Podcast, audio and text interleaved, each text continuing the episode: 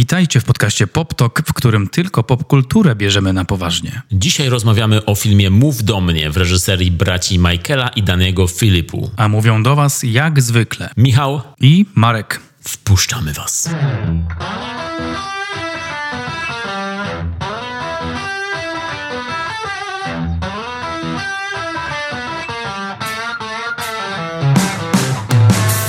Michał, co się dzieje u Ciebie ostatnio w życiu? Wakacje się skończyły.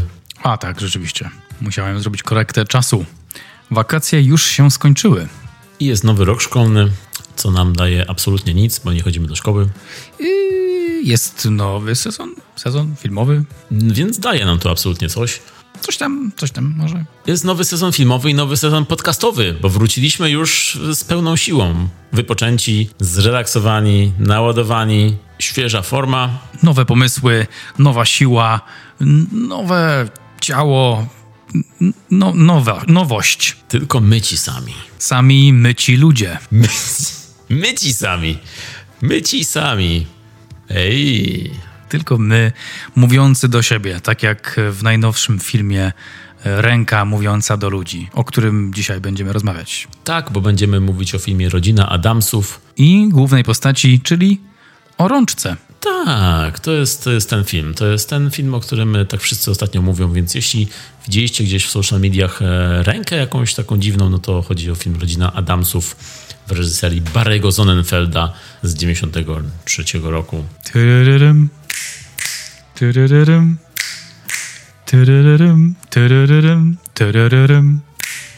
To jest film, o którym kiedyś porozmawiamy, ale nie dzisiaj, bo chodzi nam oczywiście o film Mów do mnie. Ty- Tym klasycznym żartem o rączce przechodzimy do filmu Mów do mnie. Marek, a jak ty zacząłeś rok szkolny? To jest dobre pytanie, bo będę musiał powiedzieć o sobie w przyszłości, więc będę musiał wiedzieć, co będę robił. Dzięki za odpowiedź, Marek. To możemy przejść do podcastu już teraz. To był Marek. Marek wykorzystał swój czas bardzo dobrze. And now back to you, Steve. Zostałem bardzo skutecznie skancelowany. Ja się z tym godzę. Jestem, czuję się jak jakbym e, był na gali Oscarowej i ktoś by muzykę włączył. A propos kancelowania, to nagraliśmy właśnie taki gościnny podcast o cancel culture e, dla Akademii Kreatywności AHE łódzkiej, więc e, zostańcie z nami, obserwujcie nas, bo efekty poznacie niedługo i posłuchacie, co mamy do powiedzenia o kulturze unieważnienia. Czy ktoś nas kanceluje, czy nie? Przekonacie się. Ale rozmowa bardzo udana. Wyobraźcie sobie nas, nas, pionierów złego smaku, kontrolowanie złego smaku, wypowiadających się o kulturze unieważniania. My po prostu się prosimy sami o to. Dlatego zostaliśmy samozwańczymi specjalistami od cancel culture, mimo że nikt nas nie prosił, no to tak się promujemy i dlatego nas wzięli. No bo jaki inny powód byłby do tego, żeby nas wzięli do, taki, do takiej rozmowy? No. Nikt nie prosił, każdy potrzebował, wszyscy dostaną. Swoją drogą jestem ciekaw, no bo chyba bracia Filipu, oni nie będą skancelowani, a ich treść YouTube'owa jest całkiem taka po bandzie nawet czasami. Powiedziałbym, że to takie australijskie wardęgi. Takie dwie wardęgi. Jedna wardęga i druga wardęga. Z tych dwóch powstają dwie. Wow. Lepiej jeszcze nie było u nas chyba. To jest y, śmietanka intelektu. Takie rzeczy usłyszycie tylko tutaj. Mówimy o braciach Danny i Michael, to było? Tak, Danny i Michael Filipu, Australijczycy i rzeczywiście, tak jak mówiłeś, oni mm, od, y, od 10 lat mają swój kanał na YouTubie o nazwie Raka Raka. As a rock, rock, rock, rock, rock, microphone. Ej, dobre skojarzenie. Myślisz, że stąd wzięli nazwę? Myślę, że tak. Albo Samina mina e e raka raka e e. Jeszcze jest taki kawałek Rock, rock, rock, rock, rocka, roll, rock, roll. Tak, to było The Prodigy. Wiedziałem o tym. Można poznać, prawda? Ten słynny wokal. Australijski YouTube'owy kanał prowadzony przez Michaela i Daniego Filipu z kontentem komediowym służył im jako okres nauki, można powiedzieć, który przywiódł ich aż do tego momentu, momentu, w którym mogli zrobić pełnometrażowy film z dystrybucją kinową. Czy ty wiedziałeś coś o Raka Raka przed tym filmem? No właśnie, o dziwo, nie, nie słyszałem o nich. Mimo, że widzę, że te ich nagrania mają miliony wyświetleń i, i są bardzo popularni z tego, co widzę. Mają taką grupę oddanych fanów. No to nie, no to, to są takie pranki właśnie, trochę mi się skojarzyło z Wardęgą, czyli przebierają się za klauna Ronalda McDonalda i jadą do Burger Kinga, czy tam inne rzeczy robią jako ten clown, czy też robią takie parodie znanych franczyz, takie versusy robią, czyli Harry Potter kontra Gwiezdne Wojny, czy Avengersi kontra DC, czy Marvel kontra DC. I, I, pierwszy raz oglądałem, widziałem, przygotowując się teraz. A ty? Ja podobnie.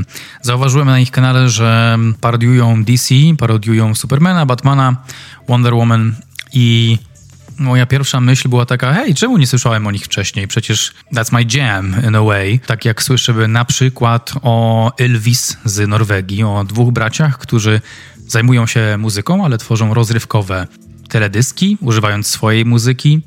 W, na zachodzie wiedzą o Wardędze, wiedzą kto to jest, więc też do, dosyć popularna persona. W Stanach y, jest tych osób bardzo dużo. Mamy Mr. Beast, mamy ze Szwecji PewDiePie, no to są youtuberzy, którzy są popularni z milionami, dziesiątkami milionów subskrybujących i nagle takie raka raka na każdym poziomie właściwie zaskoczenie, jeśli chodzi o reżyserię filmu, takiego filmu jak Mów do mnie. Spodziewałbym się, że jest to kolejny film jakiegoś twórcy, a tu się okazuje, że to jest debiut.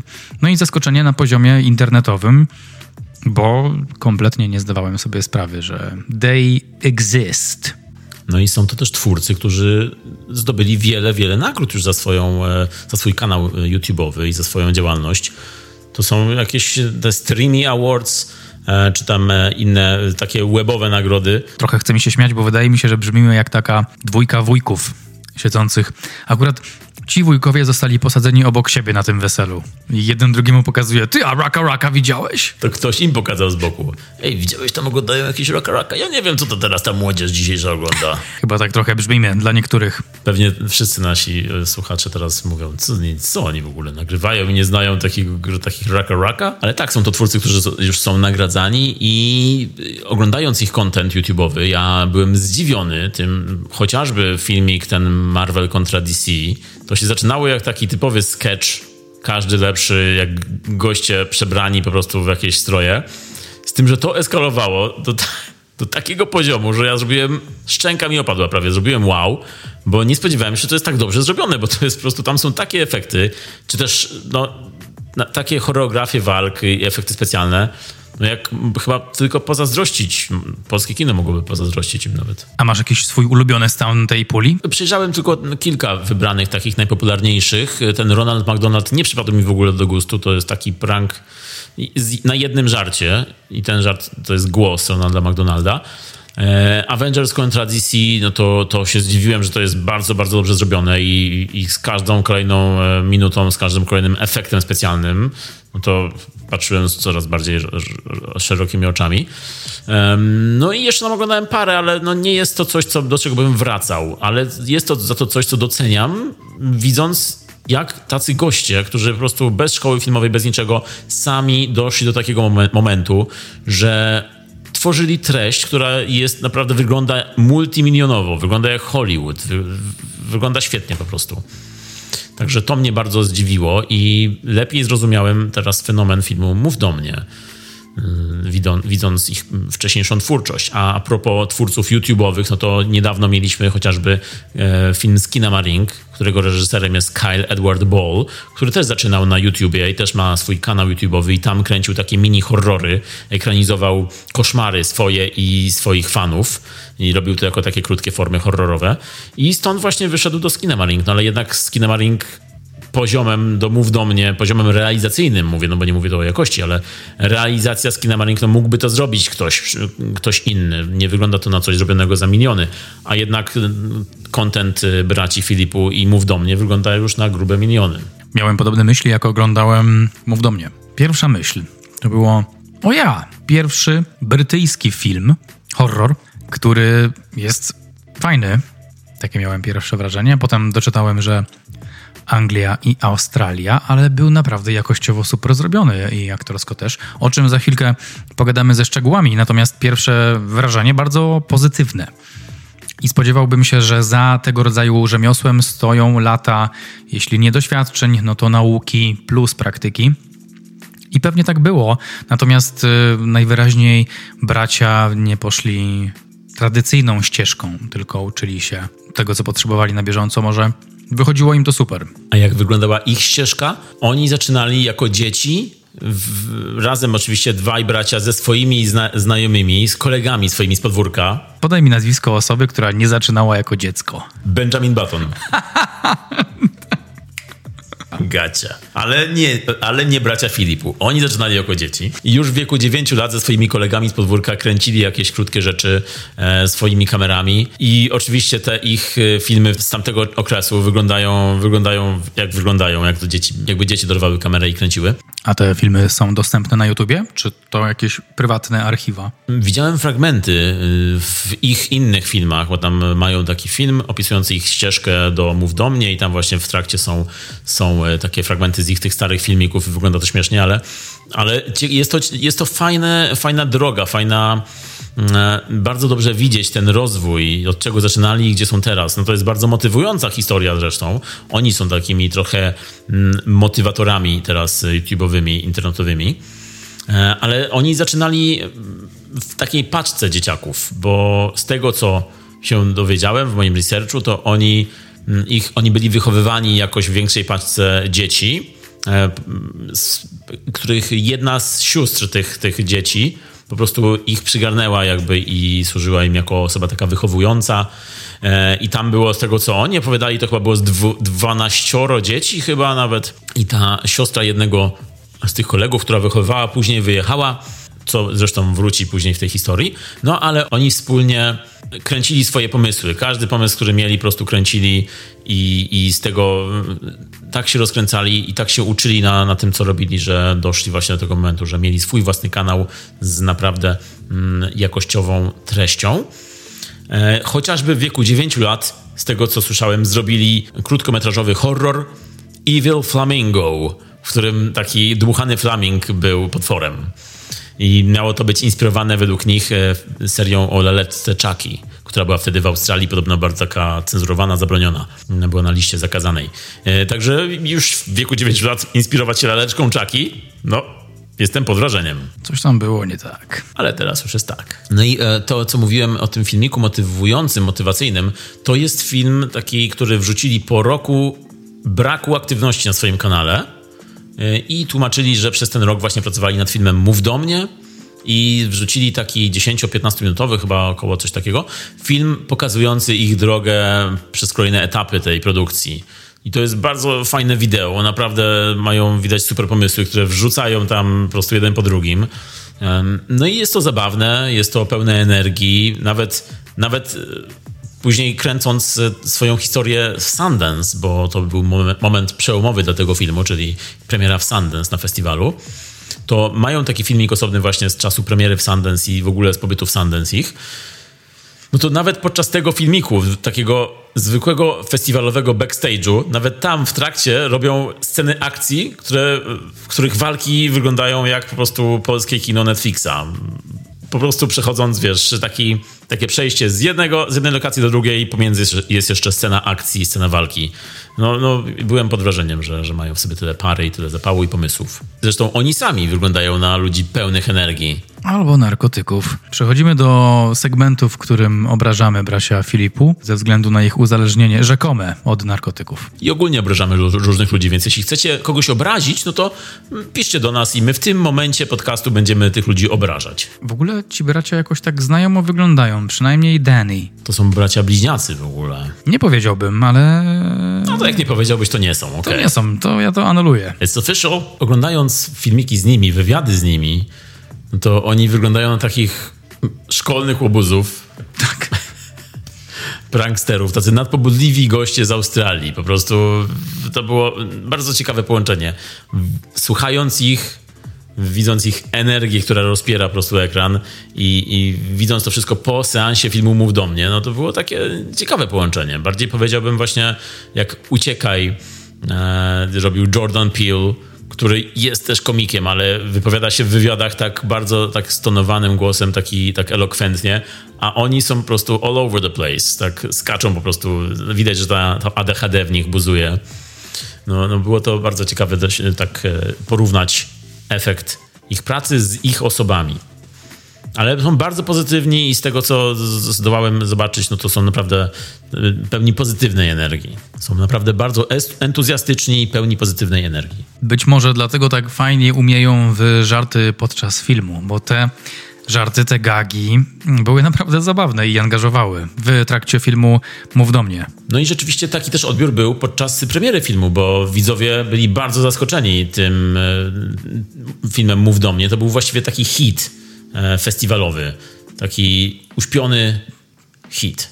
Wow, aż tak? Taka ranga? No, oni mieli premierę właśnie na festiwalu Sundance, jednym z topowych amerykańskich festiwali i sami nie wierzyli, że się dostali tam w ogóle to było dla nich takie spełnienie marzeń. Wyobraź sobie, że dostajesz list ze Sundance. Chcemy twój film na festiwalu. Wow. Wyobraź sobie, że dostajemy teraz list, że chcą, chcą nasz podcast na festiwalu. Wow. Słuchają nas od dawna. I nasze osobowości są takie entuzjastyczne i pozytywne. I ten język polski brzmi tak dziwnie. I jeden jest brunetem, a drugi nie. Muszą nas mieć. Pa pasujemy perfekcyjnie do tego opisu, do już sprawdzalnej receptury. Dosłownie, ty jesteś Sun, ja jestem Dance. Więc na co czekacie? No ale film Mów do mnie okazał się sensacją Sundance. Czyli można powiedzieć... Sensacją? Sensacją, to samo pomyślałem!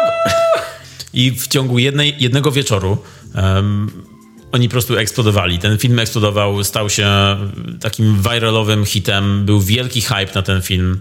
Sam Ari Aster był na publiczności podczas pokazu w Sundance. Z nim rozmawiali zresztą po seansie, był zachwycony filmem.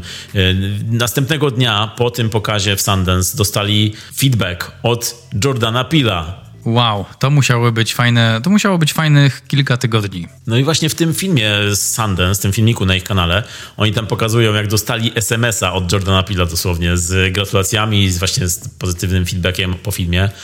Później jeszcze, z tego co wiem, dostali też takie opinie od Spielberga samego, od Stephena Kinga dostali. Jesus! Także w ciągu jednego wieczoru, just like that, po prostu wszystko dla nich się otworzyło. No tak, to może tak wyglądać jako overnight success, natomiast za nimi też stoją lata, lata, lata prób i błędów i realizacji swoich pomysłów, więc e, z jednej strony może to być zaskoczenie, ale z drugiej strony niekoniecznie. To ja mówię na szczycie intelektu swojego Marek Szczepański, ponieważ zasłużyli na to i bardzo fajnie, że są doceniani przez yy, wielkich filmowców. Ale rzeczywiście ta droga nie była taka łatwa, tak jak powiedziałeś, bo oni najpierw polecieli do Stanów z zamiarem kręcenia swojego pierwszego filmu, swojego debiutu i tam e, z tym scenariuszem byli cały czas odsyłani, albo scenariusz był odrzucany przez studia, albo jakieś studia zmieniały ten scenariusz tak, żeby to był bardziej typowy horror, a oni stwierdzili, że nie, że, że oni nie idą w to. My way or the highway. Tak. I na szczęście trzymali się swojej wizji, bo stwierdzili, że wracają do Australii, i zrobią u siebie w swoim ojczystym kraju, znajdą jakichś niezależnych producentów, za małe pieniądze zrobią to po swojemu. A Stany nie chciały tego filmu zrobić, ponieważ w 90% składał się on z krewetek.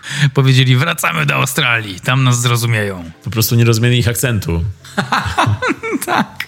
Zamiast no way mówią Norway. Good day, mate. Także wrócili do Australii, zaryzykowali, znaleźli niezależnych producentów i właśnie z tym niezależnym wsparciem e, z, zrobili film po swojemu. Przynajmniej mogli mieć nad nim kontrolę, stwierdzili, że zrobili tak, jak chcieli. No i opłaciło się, bo tą swoją wizję przenieśli z papieru na ekran i właśnie ta premiera w Sundance była takim przełomem, e, była sensacją, jak już, jak już to ustaliliśmy.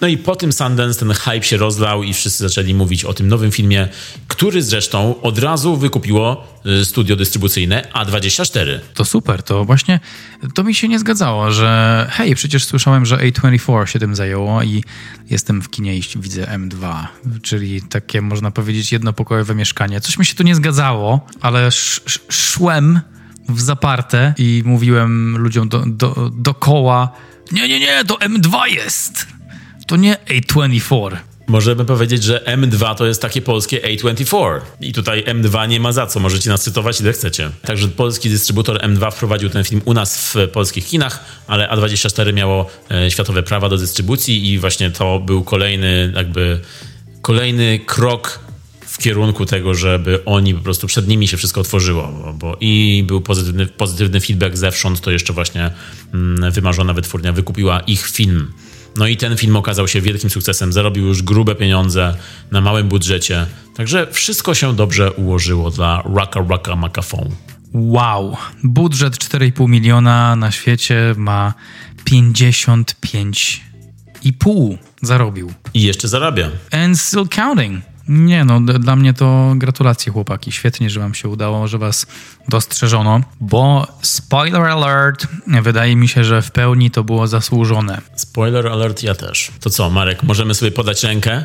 Możemy się wpuścić, wydaje mi się. That's not gay. Jestem za, wpuśćmy się, bo jest o czym rozmawiać, jest co eksplorować. Czyli tak, filmem zajmowali się Danny i Michael Philippou, e, scenariuszem Danny i Philippou i Bill Hinsman, wszyscy debiutanci z aktorów, tylko tak powiem na początku, że i dla mnie przynajmniej jedna twarz była bardzo znajoma i to była twarz pani Mirandy Otto aktorki, która pojawiła się między innymi we Władcy Pierścieni. Taka bardzo przyjemna blondynka, córka artystycznego ojca przynajmniej, a mianowicie pochodzący z Australii pan Barry Otto. Tak, a jego córka Miranda Otto, właśnie, która gra w Mów do mnie, znana australijska aktorka, którą możecie chociażby kojarzyć ostatnio z serialu o Sabrinie, tego Netflixowego. Ale grała też w Homeland i tak jak powiedziałeś we Władcy Pierścieni, tak, znana twarz, bardzo dobra aktorka i fajnie, że ona w takim niskobudżetowym sleeper hicie, takim uśpionym e, hicie kina grozy zagrała. Fajnie, dobrze było widzieć rzeczywiście ją, tym bardziej, że ma tam naprawdę fajną postać. Taka cool mama. Była bardzo cool mamą i jak to ładnie nazwałeś w tym sleeper hicie, stworzyła świetną, bardzo przekonującą postać, zresztą jak inni aktorzy. To było zaskakujące i to też się wpisuje bardzo dobrze w charakter takiego sleeper hitu, czyli filmu, o którego sukcesu nikt się nie spodziewa. I tam rzeczywiście wszystko dobrze wylądowało, ale mówimy teraz o aktorstwie, to, to w tym aspekcie przynajmniej Naprawdę bardzo dobra robota. I rzeczywiście niespodziewany był to sukces także w polskich kinach, bo y, jesteśmy przyzwyczajeni do tego, że wakacje, lato to jest taki trochę Halloween dla, dla polskich kin, bo tam co tydzień, co dwa mamy jakiś nowy, mały horror wchodzi, przemyka się przez kina, niektóre lepiej, niektóre, niektóre gorzej sobie ra, radzą. No i właśnie Mów do mnie jest jednym z tych letnich horrorów w polskich kinach i mógł przemknąć przez kina, i nawet jak ktoś nie zna tego, tego hypu, nie zna tego tytułu, no to ludzie jednak chodzą na niego, walą na niego tłumnie. Jak na moim pokazie było sporo ludzi, nie każdy z tych ludzi był e, dobrym widzem horrorowym, kinowym, bo było trochę młodzieży takiej gadającej. A ty byłeś na tym jeszcze też późniejszym seansie, tak? Koło 22 i tak dużo osób było? Wszyscy pijani. Nie, to byli wszyscy pracownicy kina po prostu po godzinach już. To by się zgadzało, tak. Wypili w barze i poszli. Dostali dalej. bon na darmowy film. No to było akurat, no to co? No, albo to, albo sprzątanie toalety. No to chyba oczywiste. Także film bardzo dobrze sobie radzi w polskich kinach. Ponad 200 tysięcy widzów już, co jest dobrym bardzo wynikiem, naprawdę bardzo dobrym wynikiem. Yy, czyli widać, że film się podoba, przynajmniej ludzie o nim mówią, polecają sobie. Film wywiera efekt na widzach, bo rzeczywiście on wydawać by się mogło na początku, że jest to taki typowy kolejny horror, amerykański, taki typowy y, nastoletni horror, ale im głębiej, tym właśnie dosyć szybko nawet już dostajemy taki. Wchodzimy w ten świat i widzimy, że to jest jednak coś więcej niż kolejny typowy slasher. Zgadzam się z tym całkowicie. I był bardzo dobrze wyważony w swoich w swoim rytmie. Chyba chcę powiedzieć, że miał dobry beat. Dobrych bitów używał do wygrania swojego rytmu, bo na początku już dostajemy coś, co jest domeną dzisiejszych czasów. Takie ostre uderzenie, a dzieje się ostra bardzo rzecz na początku, która przyciąga nas do ekranu i trzyma nas za rękę przez długi czas, ponieważ e, ta atmosfera napięcia jest e, wciąż obecna i chcemy wiedzieć więcej i dostajemy tyle informacji, na ile, na ilu jesteśmy w stanie się skupić w dobie e, telefonów, rozpraszaczy i, i wszystkich clickbaitów. Jest to bardzo dobrze wyważone. Rzeczywiście tempo jest bardzo szybkie tutaj. Już od y, samego wstępu zostajemy wrzuceni, po prostu to intro, ten cold open, zostajemy wrzuceni w środek akcji, podążamy za kimś, kto idzie przez dom, przez jakąś imprezę. Mm, dzieje się wszystko bardzo, bardzo szybko, i, ale też nie za szybko. To nie jest, y, nie jest tak szybko pomontowane jak, nie wiem, w Marvelu na przykład, tylko to są naprawdę dobre, takie szybkie ujęcia. I chciałem też powiedzieć, że jest to szybkie i energiczne, tak jak ich właśnie filmy na YouTubie, bo to troszkę jest wzięty ten styl, ich styl z takiego YouTube'owego mm, filmu, który ma złapać twoją atencję szybko, czyli, e, czyli oni wiedzą, że tak jak włączasz film na YouTubie i żeby zostać tym filmem, to musisz, musisz być e, musi cię to zainteresować, czyli muszą cię chwycić czymś. I oni właśnie tutaj robią takie, mają te swoje zabiegi, mają te swoje triki, że chwytają widza i nie puszczają go, tak jak powiedziałeś, za tą rękę. No to o co chodzi z tą ręką? Czemu ta ręka jest w tym filmie? Mm, bo Filmweb podaje opis taki. Tajemnicza, zbalsamowana, zabalsamowana ręka pozwala grupie przyjaciół wprowadzać w swoje ciała duchy nieżywych. Jednak kiedy złamią reguły gry, życie każdego z nich zamieni się w koszmar. Bardzo politycznie poprawny opis? Zgadza się. Natomiast czym dla nas był ten film? Może ciebie spytam, czy coś przypominał ci ten film? Jakiś inny film? Jakiś inny motyw? Oprócz rodziny Adamsów? Oprócz oczywistego motywu, tak. Na pewno w trakcie filmu miałem taki feel kina Jordana Pila, czyli Uciekaj, kojarzyło mi się. E, nawet te sceny takie zapadania się troszkę, ten vibe miały z, z, tym, z tymi scenami hipnozy z Uciekaj. Mi się troszkę kojarzyły niektóre sceny. Czyli ten Jordan Peele gdzieś tam siedział z tyłu głowy. A u ciebie jest czym najbliżej? No właśnie u mnie, ku mojemu zaskoczeniu, to nie przypominało nic innego. To było dla mnie bardzo fajne, jednostkowe doświadczenie tak potem myślałem, no bo jak oglądaliśmy Smile, uśmiechnij się, no to tam był bardzo oczywisty motyw z filmu The Ring, czyli przekazywanie klątwy. Jeśli czegoś nie zrobisz w ciągu siedmiu dni, jeśli komuś tego nie przekażesz, to ty giniesz. To, był bardzo, to była bardzo wyraźna kopia, ale tutaj to było takie dla mnie zaskakujące, pozytywnie, bo działo się coś, nie musiałem myśleć o innych rzeczach, tylko mogłem otworzyć głowę i pomyśleć sobie, że o, to jest coś nowego i chcę to oglądać. A, ale, ale i nie zachodziłem w głowę myśląc, o, a to jest dokładnie takie samo jak w filmie X. Ale byłem ciekaw, czy tobie z czymś się kojarzy. Ja nie miałem żadnych pomysłów. No tam są takie strzępki widać różnych inspiracji, różnych filmów, ale dobre jest to, że bracia Filipu, oni robią to po swojemu, czyli używając tych inspiracji strzępków, robią nową jakość, taki horror nowej ery robią trochę. Chociażby fabularnie, e, jak oni ugryźli ten, e, ten McGuffin, ten, ten Dings, e, czyli tą rękę, to kiedy mogło to być taki, mógł to być kolejny The Ring, o którym wspomniałeś, czyli przekazywanie sobie jednej, z jednej osoby do drugiej. Tutaj to jest ugryzione na zasadzie takiego imprezowego atrybutu, coś takiego, co może uzależnić, coś takiego, co wciąga. W ogóle nie spodziewałem się tego obrotu spraw. Mm, mm. Bo ten film tak zapowiada ci horror, po czym nagle wchodzisz w, w jakąś w American Pie dosłownie Tak, dokładnie, wchodzisz. dokładnie, tak. I nagle nie wiesz, czy to jest nadal horror, czy komedia już młodzieżowa. I on tak bardzo sprawnie przechodzi z jednego nastroju do drugiego, z jednego gatunku do drugiego. Bardzo, bardzo sprawne to było. Tak, tak, całkowicie się z tym zgadzam. Te momenty grozy były wyrównywane momentami naprawdę zabawnych skeczy, nie wiem jak to nazwać, e, elementów komediowych. Śmiałem się w głos, jak oglądałem, a po śmianiu się w głos e, krzyczałem w głos i e, krzyczałem na ekran, co tu się dzieje, a potem za chwilę mówiłem do postaci, co, ej, co ty robisz? Przecież my wiemy, że my wiemy już, a ty to robisz i tak, i nas nie słuchasz. Więc totalnie angażujące kino, dobrze wyważone, fajna sinusoida z elementami grozy, strachu, z elementami komedii. Very well done. No i ta ręka właśnie, o której wspominaliśmy, to jest bardzo ciekawy atrybut. W ogóle wybór tego, że to jest ręka, którą musisz podać rękę, ścisnąć, powiedzieć mów do mnie i wpuszczam cię, żeby ten, ta dusza, ten duch się pojawił, no to jest ciekawy wybór, no bo samo to, że podawanie ręki, jakiś pakt, jakaś umowa zawierana poprzez właśnie uściśnięcie, uściśnięcie sobie dłoni, umowa z drugą stroną, y, to działa bardzo dobrze, ale też myślałem podczas seansu, że e, ten film był kręcony podczas pandemii. I jak wiemy, podawanie ręki podczas pandemii było bardzo już utrudnione i było otoczone takim wielkim, wielką e, paniką, jakby paranoją, strachem.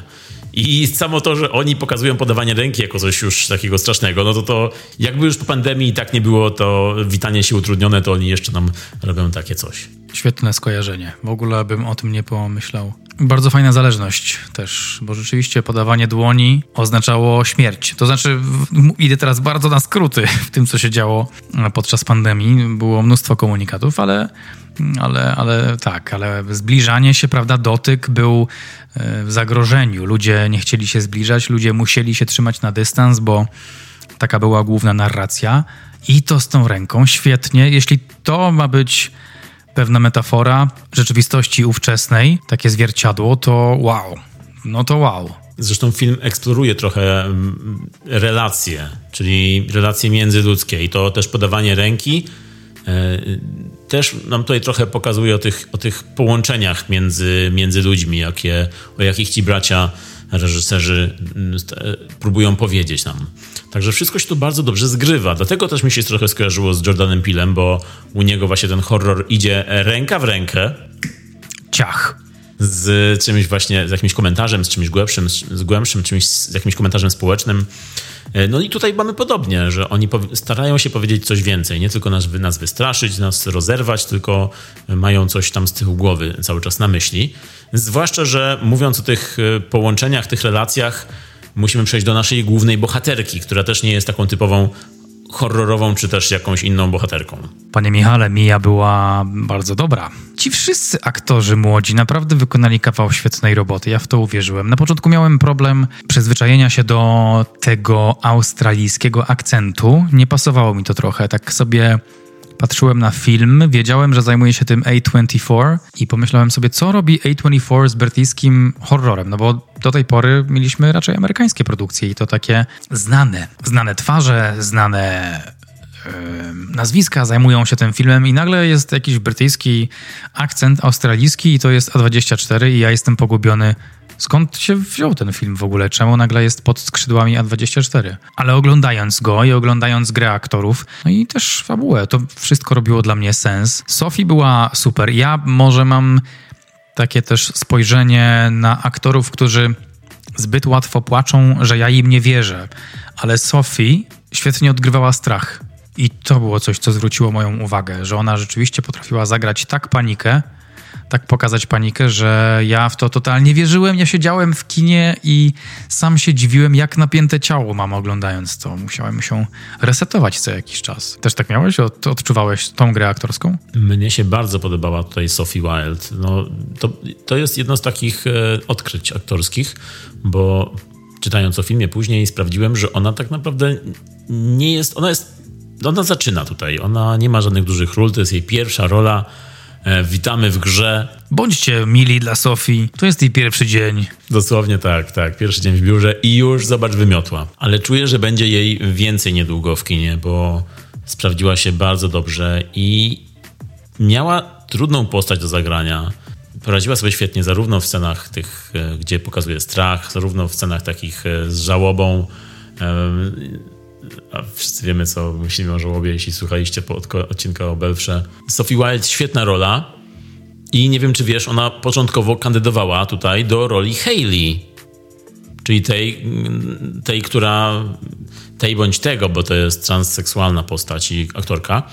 I która, która razem z tym swoim kolegą e, trzyma tą rękę, jakby dowodzi tą ręką. A, oni, oni ją mają, tak? I użyczają jej na imprezach. To jest ta, ta osoba, co taka niemiła była dla mi. Tak, tak. Ta, która wygląda jak taka latynoska gangsterka tutaj trochę. Tak! Hey, ese, hey, loco! You are loco! Także e, e, Sophie Wilde na początku kandydowała do roli Hayley, ale stwierdzili, stwierdzili, że będzie bardziej pasowała właśnie do głównej roli. A ta główna rola, bo e, oczywiście aktorka aktorką, chodziło mi też o to, że główna rola tutaj jest nietypowa. Oglądając film i po filmie miałem takie odczucie, jakbym jakbyśmy w tym filmie podążali za typową taką drugo, drugoplanową bohaterką horroru. Bo ona nie jest taka, ani nie jest jakoś super miła, ani nie jest dobra dla, dla tutaj dla innych postaci, dla swoich kolegów i koleżanek.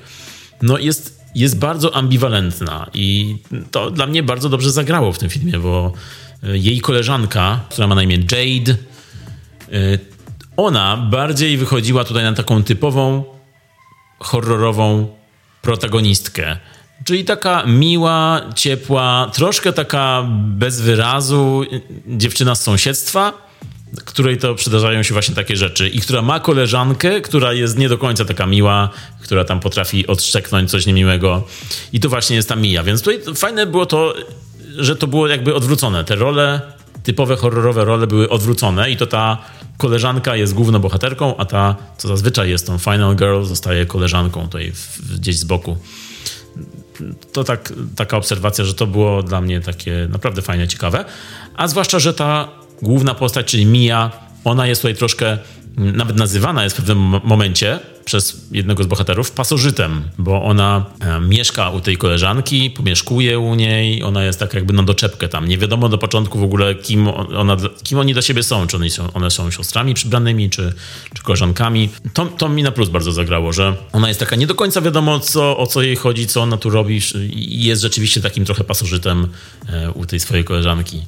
Zgadzam się z tym, co mówisz, tak, no była taka niedookreślona, a do czasu oczywiście. Tam to trochę w filmie jest e, wyjaśnione, czemu tak jest, że ona spędza z nimi czas, to może będzie spoiler, więc nie do końca będę o tym mówił, albo nawet nie zacznę, ale tak, było takie odwrócenie postaci, typowych postaci horrorowych. Ulubiona postać?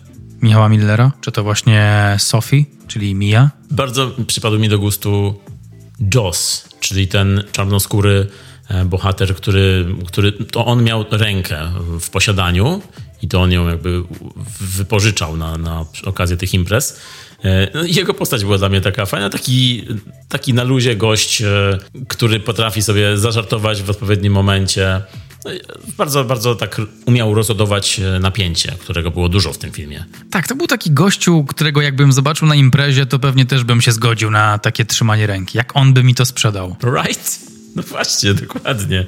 Taki gość, co potrafi sprzedać wszystko. Nawet oglądanie duchów. Nawet wpuszczanie demonów w siebie. Mm, rozumiem, rozumiem, okej, okay. czyli Joss. Joss, ale jeszcze też muszę wspomnieć o tym, co, o, o tej osobie, którą wspomniałem wcześniej, czyli o Sue, matce granej przez Mirandę Otto, bo naprawdę to była taka bardzo, taka mama, e, właściwie bardziej taki rodzic, który jak oglądają mówią, ej, ale fajną ma relację, taka jest bezpośrednia z tą swoją córką i synem, tak bardzo taka fajna relacja była pokazana, która nieczęsto, którą nieczęsto się widzi w filmie czy tam horrorze. Tak, tak, ja się z tym zgadzam, nawet jak e, oglądałem ten film z koleżanką i patrzyliśmy na ekran i e, ona się w jakiś sposób zachowywała w stosunku do swojej córki i jej przyjaciół, to mieliśmy takie podobne przemyślenia, że hej, znam ten tekst. To jest tekst, mam, mamowy tekst. A ja miałem przemyślenie, ej, ja też tak chcę rozmawiać z moim dzieckiem. Okej. Okay. Tak na luzie, tak? Tak, na luzie, ale ta była ona niby tak na luzie, ale była bardzo taka była. ostra na słów. Tak, tak, była, mm, miała zasady, tak. i, ale można było ją szanować. I ona miała taką fajną, dramatyczną rolę, no bo w, całkowicie w tym była. E, to było takie believable. Jak oglądałem ten występ, to całkowicie w to wierzyłem. Była tam taka jedna fajna scena, jak y, próbowała wybić córce pomysł z głowy, pomysł na imprezę, żeby nie było imprezy w tym domu. I ja do końca tej sceny myślałem, że faktycznie jej nie będzie, bo ona mówi, żeby nie było imprezy, zabraniam ci i oni mówią, ale nie będzie imprezy, mamo. I ja totalnie im uwierzyłem. Czy to znaczy, że jestem złym rodzicem, złym materiałem? Swoją drogą bardzo zabawna scena to była. Jak przechodziła od jednego pokoju do drugiego, ja się tam śmiałem. Naprawdę dobra, e, rozładowująca, czy też przygotowująca na, na imprezę scena, bo, bo rzeczywiście można było im uwierzyć, że oni mówią prawdę. Tak, ale jak to dzieci, zawsze kłamią. Zawsze. Never trust anyone. To było, to uwierzyłem w to i śmiechłem, jak zobaczyłem, że jednak jest impreza, bo e, całkowicie uwierzyłem w to, że mama sobie coś wymyśla. No przecież mówią jej, że nic, nic się nie dzieje, mama. I to nagle mm, brakowało mi tylko piosenki Roba Zombie z Matrixa, jak Neo jest na imprezie, co poszedł za białym królikiem. Dragula, tak. tak. No to twoja ulubiona postać, Marek. No nie, zdecydowanie jest to Riley postać. Czyli ten y, młodszy brat, najmłodszy z nich może tak. Tak, brat grany przez Joe Bird. Swoją drogą spoko imię jak na gwiazdę filmową. Joe Bird, taki John ja, Wayne. Taki Janek proste. Ptak. Janek Ptak. Bardzo fajne, dźwięczne, proste nazwisko. Joe Bird. I'm here to see Mr. Bird. Second door on your left. Bardzo trudna rola nawet i był taki, fizycznie był ten człowiek dojrzewający bardzo. Mocno było to widać, że nie wiem, czy takiego go, taki, takim go zrobili, ale wyglądał jakby mocno dojrzewał. Trochę opuchnięta twarz, trochę trądziku, trochę taki nieopierzony, nie do końca wie, co się dzieje, jak się zachowywać w sytuacjach społecznych, a to już jakby wchodząc w jego zachowanie, pomijając te fizyczne aspekty. A w momencie, gdy kłóci się ze siostrą, to w taki autentyczny, szczery sposób wyraża to, co naprawdę czuje, mówiąc jej, że nienawidzę cię. W tym momencie konkretnym, bo mu coś powiedziała, co po prostu było bardzo celowo bolesnego. On może nie ma dużo czasu takiego ekranowego jako on, bo potem dzieją się złe rzeczy. Natomiast podobał mi się w obu częściach, czyli jako Riley, jako niedoświadczony młody chłopak, który Zmaga się z problemami każdego nastolatka i jako ta druga, spoilerowa bardziej część, w której dzieje się źle i tam też wydaje mi się, że wykonał świetną robotę. Dla mnie to było bardzo też wiarygodne. Zrobił na mnie ogromne wrażenie też w jednej ze scen, która jest maksymalnie spoilerowa, to może nie teraz, ale ja swoje pieniądze wpłacam na postać o imieniu Riley. Jak powiedziałeś opuchnięta twarz, to myślałem, że powiesz o, o czymś, co się dzieje później w tym filmie, bo było tam mocno. E, ale powiedziałeś o, o nim i jego siostrze i rzeczywiście widać, że ten film robili bracia, bo ta dynamika rodzeństwa rzeczywiście jest to bardzo dobrze wygrana. No to może co jeszcze powiesz o postaciach innych, które się tu pojawiają na chwilę, czyli postaciach duchów? Takie średnie wrażenie na mnie zrobiły te postaci. Naprawdę? Średnie tylko? Średnie, tak. Tylko w niektórych scenach z dużym ładunkiem wizualnym i audialnym. Były, było kilka takich flagowych scen, o których jeszcze pewnie wspomnimy, ale w tych, w tych wypełniających wątki to tak było takie ok, I've seen worse chyba. Było, było to przyjemne, tak estetycznie było to super zrobione, ale nie, nie miałem takiej reakcji emocjonalnej jak w scenach, które są w części spoilerowej. Czyli nie odwracałeś oczu od ekranu? Nie, nie odwróciłem ani razu chyba wzroku od ekranu. Nie było to uśmiechnij się, ani to część druga. Ojej, daj spokój. Natomiast mówiłem do siebie na głos, nie patrz. I nie słuchałem się. Za to wszyscy wokół słuchali. Who's this guy? Mówię do siebie na głos, nie patrz i totalnie patrzę. Jakby się całowali na ekranie. Mówiłbym ustami swojej mamy. Nie patrz, synek. Wryte od dzieciństwa. Ale te, ja chciałem powiedzieć, że te sceny z duchami, czyli sceny z ręką i sceny wpuszczania tych duchów, zrobiły na mnie duże wrażenie. Przede wszystkim to, że one są zapowiedziane jako taka atrakcja imprezowa najpierw, jako taka młodzieżowa, viralowa sensacja. To jest super pomysł, tak. I ta zapowiedź to takie, jaki jakby nigdy nic. Takie kolejne po prostu, e, kolejny punkt imprezy po prostu. Tak, tak, tak. A potem pogramy w PlayStation i zrobimy sobie turniej w FIFA. To było super. To było takie sprowadzenie horrorowego atrybutu do czegoś przyziemnego, coś, co po prostu tak by się mogło zdarzyć w rzeczywistości, gdyby, gdyby naprawdę młodzież na imprezie miała taki, taką, taką rękę. That's exactly right. No ja przecież pamiętam, ja nie wiem jak u ciebie było w dzieciństwie, może miałeś szczęśliwsze, prawdopodobnie tak, że spotykało się z chłopakami i były zawody na podduszanie. Ty sobie to wyobrażasz? Dobra, Ludzie, miałem, chłopaki, tak, młode osoby e, podduszały się na kilkanaście sekund i to powodowało, że mdlałeś, no bo przecież odcinany był dopływ krwi do mózgu, tlenu i mdlałeś na, nie wiem, 30 sekund do minuty i się budziłeś i mówiłeś do me, do me, jeszcze raz.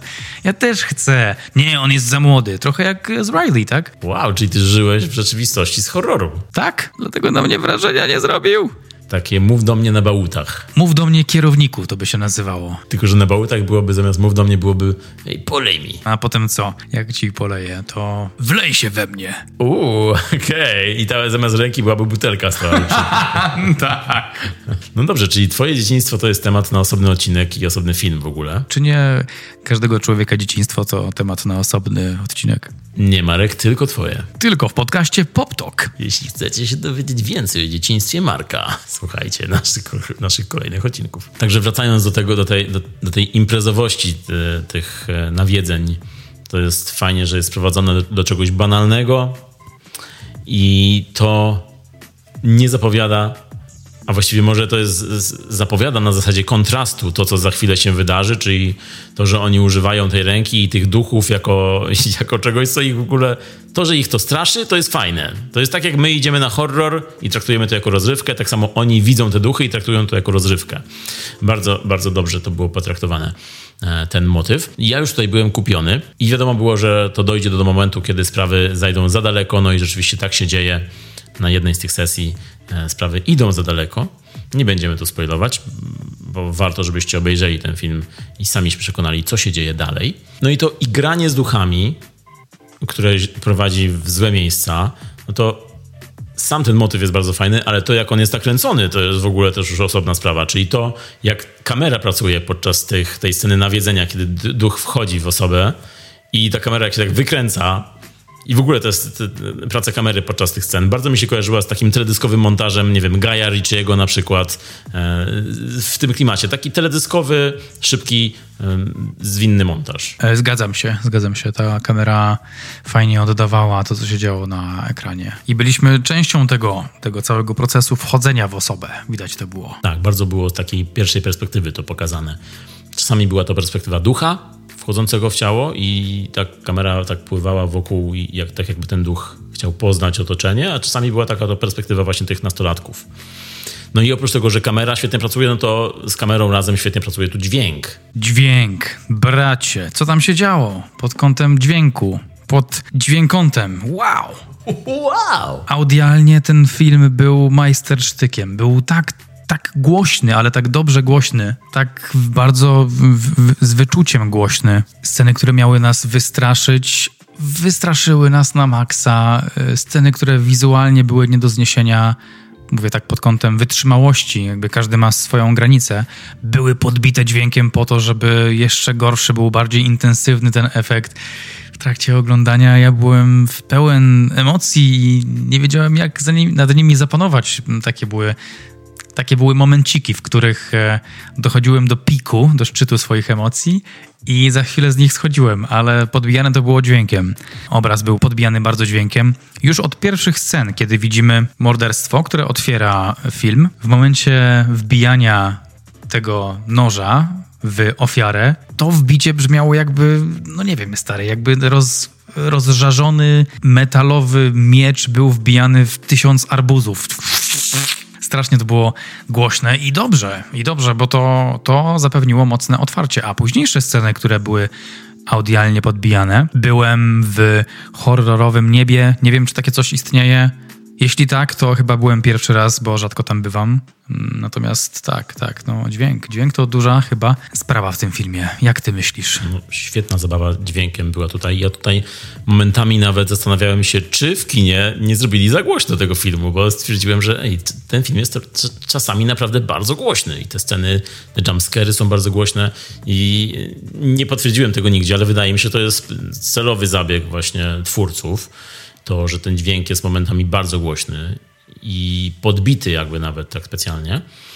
No ale są też te zabawy dźwiękiem bardziej subtelne. Chociażby, nie wiem, czy pamiętasz taką jedną scenę. Okej, okay, jeśli już mówimy o scenach, no to może jest to dobry moment, żeby teraz wejść w spoilery, więc jeśli nie oglądaliście filmu Mów do mnie, idźcie do kina, obejrzyjcie, przekonajcie się sami na własne oczy i uszy, bo jest głośno. I teraz uwaga, będą spoilery. No to o jakiej scenie myślałeś? Myślałem o scenie, kiedy Mia budzi się w łóżku. łóżku? W łóżku się budzi, takim malutkim. Jak, jak o tym dźwięku mówimy, no to łóżko. Tam jest ucho wielkie. Ona bu budzi się w łóżku z tym chłopakiem swojej koleżanki. I, w nocy? Tak, w nocy i ma taką wizję, kiedy kiedy ta jakaś starsza babka taka, która wyglądała obrzydliwie, tak bardzo tak demonicznie wyglądała, może nie obrzydliwie, ale tak, nie no, przekonała mnie taka... Przekonała mnie bardzo. Mówię, biorę ją. Przekonała mnie. I kupiłem ten cukier. Kupiłem ją, żeby nastraszyć Marka dzisiaj. Kurde no, myślałem między Samsungiem a Sony. Wziąłem Samsunga, wiesz, no, przekonała mnie. Także ona mnie przekonała rzeczywiście. To było, to było ona, co mnie przekonała. E, I kiedy pojawiła się ta zjawa, to tam towarzyszył temu taki dźwięk, taki, takie jęczenie, taki jęk, który pojawił się nagle z lewej strony sali, z lewej strony ekranu. Nie wiem, czy u ciebie też tak miałeś. Tak. Siedziałem, siedziałem po prawej stronie widowni i, i już słyszałem ten dźwięk. Mówię, ej, ktoś na widowni, coś zaczyna sobie jaja robić. Mówię, po prostu ten dźwięk tak brzmiał realistycznie, jakby dochodził z wewnątrz pomieszczenia, mm -hmm. Że aż się obejrzałem i patrzę, kto tak robi. A I patrzę wtedy na ekranie i zrobiło to na mnie duże wrażenie. Rzadko się zdarza, żeby dźwięk zrobił na mnie aż takie wrażenie. Może u Nolana to może tak. Ale miałem to samo. I kilka razy w trakcie filmu rozglądałem się po sali, zastanawiając się, czy ktoś coś z telefonu puścił. To było takie przestrzenne. Tak, także zabawa dźwiękiem świetna. I jak jesteśmy w spoilerach, no to proszę bardzo, Marek. Wow, no jedna scena tutaj przede wszystkim. Flagowa scena tego filmu według mnie, czyli scena, w której Mia postanawia zejść głębiej, żeby odnaleźć Riley, chłopaka, który e, aktualnie jest w śpiączce po bardzo ciężkim wypadku, który sobie sam zgotował, będąc pod wpływem tych demonów. No i ona schodzi, dotyka tej ręki i wpuszcza. Wtedy to była młoda dziewczynka, która powiedziała: Zaprowadzę cię do niego i wchodzi w ten świat i, i to był bardzo trudny świat. Okrutny świat pełen bólu, takiego przenikliwego bólu. I znowu ten dźwięk i te ciała wyginające się w wagonie i ten czerwony filtr i ten biedny Riley po środku, trzymany przez te inne, takie sfatygowane, zmęczone duchy, y, te, czy te dusze, wszyscy w takiej agonii i tak cierpią i ten dźwięk i ten obraz. Muszę przyznać, że to był moment, w którym moje emocje osiągnęły zenitu i to był moment, w którym mówiłem do siebie: nie patrz, nie patrz, nie patrz. A i tak patrzyłem. To było takie hipnotyzujące. Tak, Marek oglądający horrory w kinie to jest e, coś niepowtarzalnego. Warto tam być, więc jak widzicie Marka na horrorze, to usiądźcie obok niego, bo będzie ciekawie. Ja wam powiem, kiedy nie patrzeć. A ta scena swoją drogą, tak, tak, bardzo intensywna. I w, w ogóle jest tutaj sporo scen intensywnych. To jest film, w którym sceny intensywne stoją obok scen zabawnych. To jest bardzo, bardzo przyjemna mieszanka. Jeśli chodzi o spoilery, no to musimy chyba porozmawiać o zakończeniu. Ten film zmierza do zakończenia w bardzo szybkim tempie, bardzo sprawnie, dobrze się go ogląda i kiedy już jesteśmy właśnie w tym, w tym piekle, o którym wspomniałeś, i bohaterka, która jest nie do końca bohaterką, jest bardziej ambiwalentna i to lekko mówiąc, bo postanawia zabić tego y, brata swojej koleżanki, czyli żeby zatrzymać to, mm, postanawia po prostu wkroczyć i, i zrobić coś złego. I ona jakby nie ma skrupułów przed zrobieniem czegoś złego. Tutaj w trakcie filmu mamy scenę, w której ona namawia wręcz tego młodego brata koleżanki do wzięcia udziału w tym rytuale, mimo że koleżanka się nie zgadza, jest to coś niebezpiecznego, no to ona na początku go namawia, a później mm, zastanawia się nad tym trochę, ale w końcu pozwala. Więc, więc robi rzeczy nie do końca, no nawet powiedziałbym, bardzo takie nie fair wobec, wobec innych.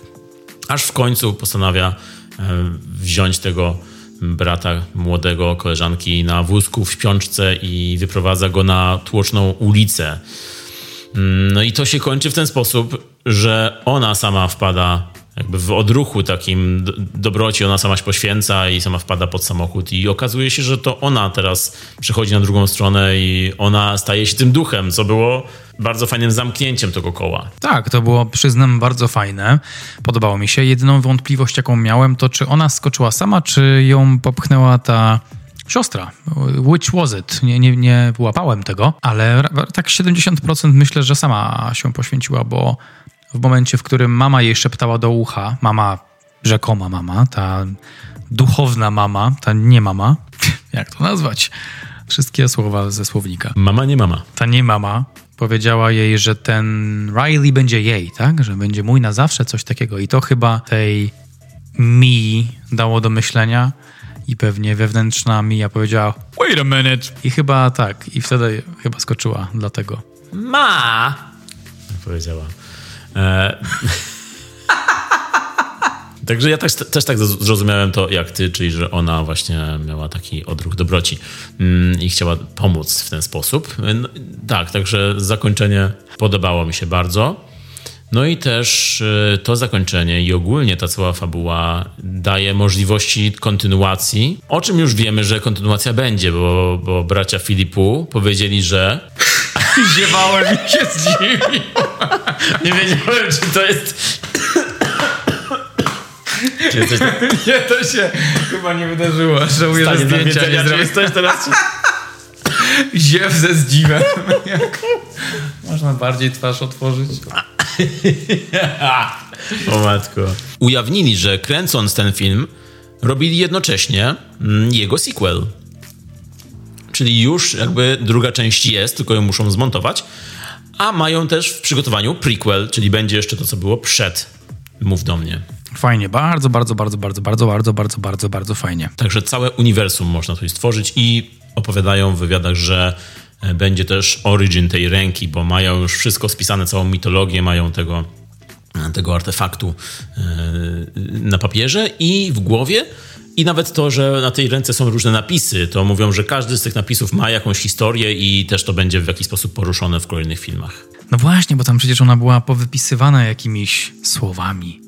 Super, super. Mają dużo pola na to, żeby rozwinąć tę historię. Jeśli będzie tak straszny jak ten, to zobaczę. Jeśli będzie straszniejszy, to chyba nie. To mam nadzieję, że będzie straszniejszy i pójdziemy razem na niego. I wtedy będę mówił, nie patrz, nie patrz. A oprócz tego, że bracia Filipu mają w planach kolejne części Mów do mnie, no to dobra wiadomość jest taka, że podpisali już umowę na realizację swojego kolejnego projektu, którym będzie adaptacja gry Street Fighter. O tak, tak, tak, tak. Ja słyszał o tym. Powiedz to jak Street Fighter. Hadouken! To tylko to pamiętam. Świetnie, bardzo ładnie. Mam nadzieję, że zagra tam Jean-Claude Van Damme. No oczywiście, że tak. Ale kogo? No, że wróci jako ta postać, którą zagrał w tym filmie z lat 90. z tym Street Fighterze. Że wróci jako ten żołnierz. Jako żołnierz. Ta jest. I Kylie Minogue mam nadzieję, że też wróci. Jako Jako ta sama postać, co w Street Fighterze. bestia. Nie Z pamiętam. rudymi włosami, taki wielki mięśniak. tak, był też. Ale nie pamiętam, kogo ona tam grała, e, jak się nazywała. A czy ty wiesz, em, i czy teraz ja mówię prawdę, że czeski tytuł filmu Mów do mnie to ten segment będzie zawsze zabawny, z dużą ilością empatii w stronę naszych e, czeskich braci i sióstr. Mlów se mną? O, słodko. I od tej pory możemy zawsze mówić czeski tytuł filmów w naszym podcaście już. Ciekawe, jaki jest e, Matrix po czesku. Matrisiek? Może jakaś matryczka. Nie wiem, nie jest to ważne i nikomu niepotrzebne, Ale kiedyś się dowiemy i wam powiemy. mimo że nie chcecie tego wiedzieć. A tymczasem to jest dobry moment na popsumowaneczko. Raka, raka, e, e, samina, mina, coś tam, coś tam. Cause this is Africa. Film Mów do mnie, Talk to me. Film, który był zaskoczeniem dla wszystkich, którzy go widzieli prawdopodobnie. Nie wiem, strzelam. Użyłeś słowa sleeper hit. Zabrzmiało jak hit ze slipkami jakiś, ale chodzi o uśpiony hit, który jest zaskoczeniem rzeczywiście po premierze dla ludzi. Dla mnie był, dla mnie był zaskoczeniem i był super. Bawiłem się świetnie i nawet przespałem noc. Dzisiaj miałem trochę gorzej, więc wydaje mi się, że ta trauma się roznosi po, po ciele i będzie w swojej pełnej formie, osiągnie ją za kilka tygodni. Opowiedz swoje sny po tym filmie, bo to jest nowy segment, który powinniśmy wprowadzić. Marka sny po horrorach. No właśnie, e, paraliż senny się pojawił, był i podczas tego przyjemnego doznania śniło mi się, że jakaś energia mnie podnosi do góry i zabiera do łazienki, which was nice. I wybudziłem się z tego paraliżu, y, takim wymuszonym na sobie szoku. I jak się wybudziłem i obejrzałem kawałek The Office, żeby się nastroić pozytywnie, to zasnąłem po raz drugi i śniło mi się, że ktoś mnie ściga z nożyczkami i mnie znajduje w ciemnym lesie, po czym wbija te nożyczki w moją prawą nerkę. Także obudziłem się po raz kolejny, spojrzałem w sufit, powiedziałem Marek, what the fuck? I zasnąłem dalej i potem już e, było lepiej, chociaż nie do końca. Ten to ma dobrze. Zazdroszczę, Marek, zazdroszczę. Ja po prostu spałem jak bobas i nie miałem takich snów. Jak to jak Bobas, Michał? Znowu zrobiłeś Bobu? Dobrze, o tym filmie chciałbym powiedzieć mało rzeczy, bo dużo już powiedzieliśmy i bardzo fajnych rzeczy wydaje mi się tak było gęsto dzisiaj, więc e, tylko mógłbym to sparafrazować mówiąc, że bardzo fajne wyważenie między horrorem a komedią. Naprawdę można wyjść na pokład tej podróży i zarówno bać się, być zaniepokojonym, być rozbawionym, być zniesmaczonym, być pełnym wątpliwości albo takim, który ma pytania. Więc ja powiem, że polecam bardzo ten seans, ponieważ aktorzy wykonali świetną robotę, reżyserzy wykonali świetną robotę, operatorzy jak najbardziej, muzyka, a raczej dźwięk to jest naprawdę bardzo świadomy, wysoki poziom i no co mogę powiedzieć? No talk to me, ręka, która straszy. Ode mnie idzie 8 z plusem na 10. Mów do mnie. Marek, opowiedziałeś o swoich snach po tym filmie. No to ja powiem ci, że wychodząc z kina miałem parę, y, w której dziewczyna właśnie po seansie Mów do mnie powiedziała do swojego chłopaka ja nie będę dzisiaj spać. Na co chłopak zatarł rączki. Także to jest moja rada mm, dla ciebie mm, po następnym, po drugiej części Mów do mnie.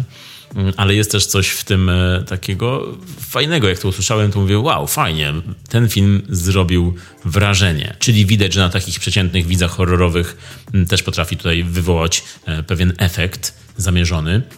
No i nic dziwnego, bo jest to rzeczywiście intensywne doznanie.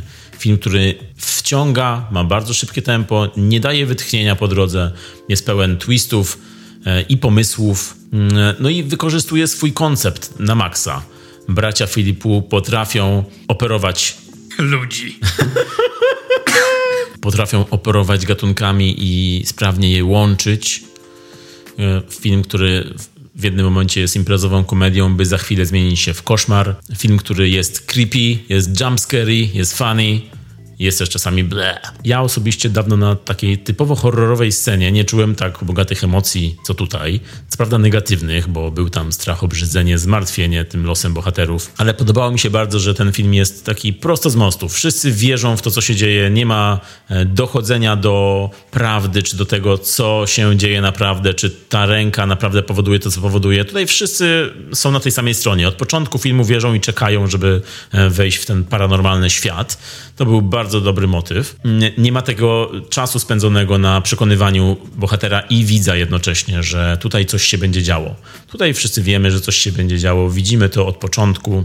Codzienność i zwyczajność tego pomysłu i przedstawienie horroru jako kolejnej mody na, w świecie nastolatków bardzo mnie kupiło. No i film porusza temat też radzenia sobie z żałobą, traumą. Kolejny horror w tym roku, chociażby po Boogiemanie, o którym tu mówiliśmy. No i też nie dziwię się, że Mów do mnie jest porównywane z Jordanem Pilem, bo rzeczywiście film buduje mocno swoją fabułę, ma mocne podstawy, ale też straszy pewną filmową ręką, rzuca swoimi własnymi pomysłami, wnosi coś nowego do gatunku. Mnie ten film zaskoczył i przy tym też mówi coś więcej, schodzi głębiej. No, jest to immersyjne przeżycie. Ja się zatopiłem, wpadłem w głąb, prawie jak w tych scenach w Uciekaj. No ja da dawno się nie bawiłem tak dobrze na horrorze. Uważam, że jest to do tej pory najlepszy horror tego roku i jestem skłonny wystawić mu 9 na 10. Wow, Mr. Miller. Czekam na więcej mówienia do mnie. Zgadzam się z Tobą i mów do mnie więcej o kolejnych informacjach dotyczących tego filmu, bo jestem ciekaw. Czy na dzisiaj to wszystko, czy jeszcze mówimy coś do, do nich, Michał? Już do was nie mówimy dzisiaj. Już nie mówimy, ale dziękujemy Wam, że możemy do Was mówić i zapraszamy Was do słuchania kolejnych odcinków, poprzednich odcinków i różnych odcinków, różnych nagrań. A na dzisiaj to tyle. Mówili do Was Michał Miller. i Marek Szczepański. Do zobaczenia, usłyszenia w następnym Cześć. i poptokach.